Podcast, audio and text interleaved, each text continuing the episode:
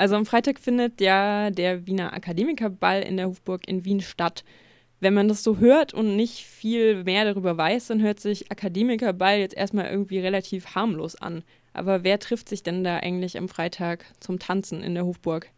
Also der Wiener Akademikerball gilt als Neuauflage des äh, seit 2012 aus der Hofburg geworfenen Ball des Wiener Kooperationsrings. Also der Wiener Kooperationsring, das ist ein Zusammenschluss von mehr als 20 äh, deutschnationalen Burschenschaften, Korps und Landsmannschaften, die sich im politischen Spektrum äh, von national-freiheitlich, deutschnational bis offen neonazistisch und rechtsextrem bewegen, wie beispielsweise die Burschenschaft Olympia. Ja, und äh, Burschenschaften in Österreich stehen allgemein für ähm, völkischen Rassismus, einen Deutschnationalismus, einen Antisemitismus und einen massiven Antifeminismus. Also Burschenschaften sind ja äh, konstituiert als Männerbünde, das heißt, sie vollziehen den Ausschluss von Frauen, aber auch von ähm, nicht zertifikationsfähigen Männern, was dann in der antisemitischen Ideologie von Burschenschaften auch meistens dann ähm, Juden sind. Und ähm, es wird sich auch kein ähm, namhafter Ideologe des äh, österreichischen Neonazismus finden, der nicht aus diesem korporierten Milieu stammt. Das heißt, Burschenschaften voll, vollziehen in Österreich auch sowas wie eine Scharnierfunktion zwischen ähm, dem parlamentarischen Rechtsextremismus, wie zum Beispiel der FPÖ, und eben dem offenen Neonazismus der Straße.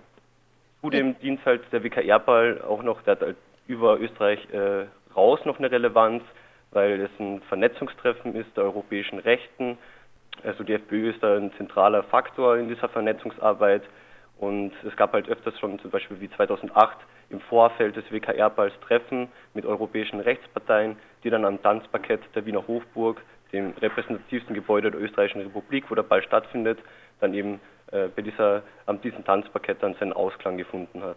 Also da sind ähm, quasi sowohl Erzkonservative als auch irgendwie ja eher vielleicht rechtsliberale, nationalistische Politikerinnen und so weiter vertreten. Sehe ich das richtig? Genau, nicht, aber nicht nur das, sondern auch äh, zu den Gästen zählen auch äh, beispielsweise Leute von der MPD aus Deutschland, von Pro Köln, aber auch ähm, von der Front National, dem Flams Belang oder zum Beispiel der russische Antisemit Alexander Dugin war auch zu Gast. Also es ist nicht nur rechtsliberal, sondern teilweise auch äh, offen rechtsextrem Publikum dort. Also wenn man das so hört, dann wirkt es so, als wenn es eigentlich eine relativ heterogene Veranstaltung ist und sich da irgendwie so alles versammelt, was in Europa aus irgendeiner Richtung rechts ist. Das passt ja vielleicht auch so ganz gut zu der momentanen Entwicklung, die man in ganz vielen europäischen Ländern sehen kann, dass sich eben rechte, rechtspopulistische Allianzen deutlich verstärken und da eben auch Rechte verschiedenster Couleur sich zusammentun wo jetzt oftmals auch so die inhaltlichen Übereinstimmungen vielleicht gar nicht auf den ersten Blick so ersichtlich sind. Aber was, was eint denn diese momentan erstarkende Rechte? Oder also jetzt vielleicht auch in Bezug auf den WKR, aber auch insgesamt auf Entwicklungen, die man gerade in Europa sehen kann? Also was sind so Hauptthemen und Standpunkte, die da gemeinsam vertreten werden? Lässt sich äh, allgemein schwer zusammenfassen, aber was man halt sagen kann, ist, dass die, die FPÖ eben versucht hat, weil die Europawahlen stehen ja an 2014 und die versuchen da eher moderatere, rechtsextreme bis äh, rechtspopulistische Kräfte äh, für, eine, für eine gemeinsame Fraktion im Europäischen Parlament irgendwie aufzutreiben und versuchen auch sich so im Zeichen eines geläuterten, moderneren, sich eher kulturalistischer gebenden, rassistischen, nationalistischen Parteien auch von, von Jobbik und MPD abzugrenzen. Aber ich glaube, was sie eint, ist halt eben äh, ihr Rassismus, ihr ähm, teilweise auch Antisemitismus, das ist halt unterschiedlich ausgeprägt ähm, in verschiedenen Ländern, bei den verschiedenen Parteien. Aber auch äh, vor allem also, was halt bei der Europawahl äh, eine wichtige Rolle spielt, eben so Brüssel als, ähm, keine Ahnung, äh, bürokratische Institution, äh, die irgendwie die europäischen Völker ausblutet und natürlich auch ein ähm, Sozialchauvinismus gegenüber Griechenland. Ja, dann kommen wir vielleicht noch mal ein bisschen spezieller auf den WKR zu sprechen. Also da wird ähm, ja von unterschiedlichen Seiten am Freitag auch Protest stattfinden, also nicht nur aus einem linksradikalen Spektrum, sage ich mal, sondern auch ja von bürgerlicheren Gruppen. Vielleicht kannst du oder könnt ihr mal ein bisschen beschreiben, also weil das jetzt in Deutschland vielleicht auch nicht so stark in den Medien ist, wie diese Veranstaltung der WKR so, ich sag mal, von der Mehrheitsgesellschaft thematisiert wird in den letzten Wochen, Monaten. Also was herrscht da für eine Stimmung gegenüber dieser Veranstaltung? Grundsätzlich gibt es relativ wenig gegen Protest, so äh, angesichts der, der Gäste, wie du gerade gehört hast. Es gibt drei Bündnisse, die gerade mobilisieren eben zu Protesten. Das ist eines mal das ähm, NoWKR-Bündnis, also wir.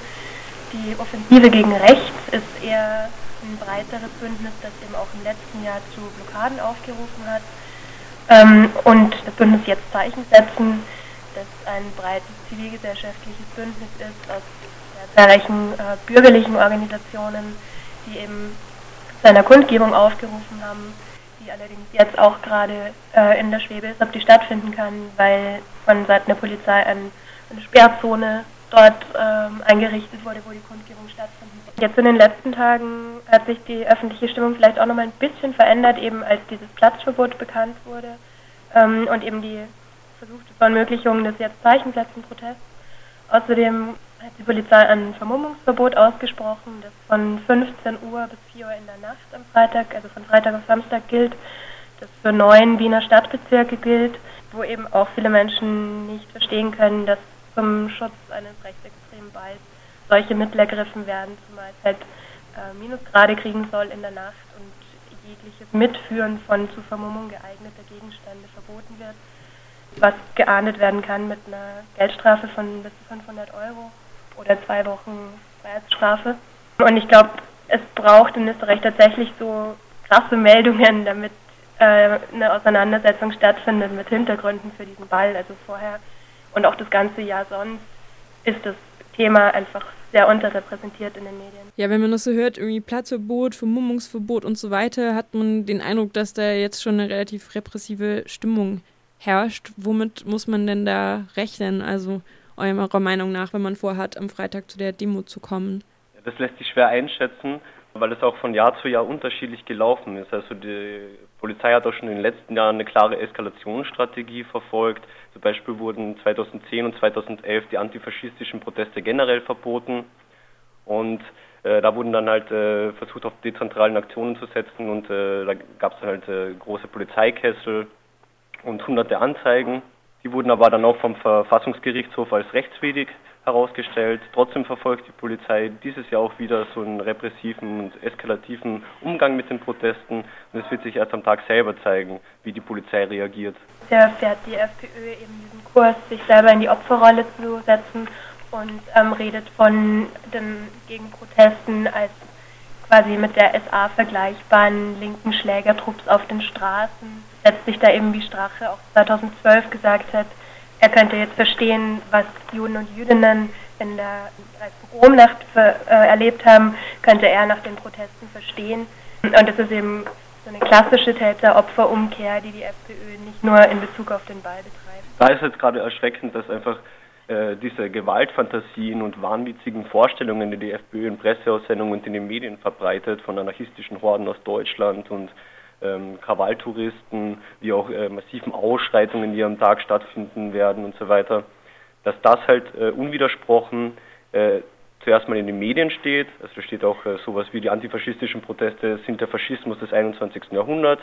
Das steht dann da unkommentiert und zudem reagiert die Polizei halt äh, darauf, dass sie so tut, als ob man das ernst nehmen äh, sollte, diese Gewaltfantasien und setzt halt eben die ganzen Vorschläge, die die FPÖ macht, zum Beispiel sowas wie ein Gefahrengebiet nach Hamburg oder so im Stil von dem, hat die FPÖ bei Presseaussendungen gefordert und die setzen das anscheinend jetzt so um. Also mit so einem, äh, die halbe Innenstadt ist ein, ein Sperrbezirk ähm, und, und, in neuen Wiener Bezirken gibt es ein äh, Vermummungsverbot.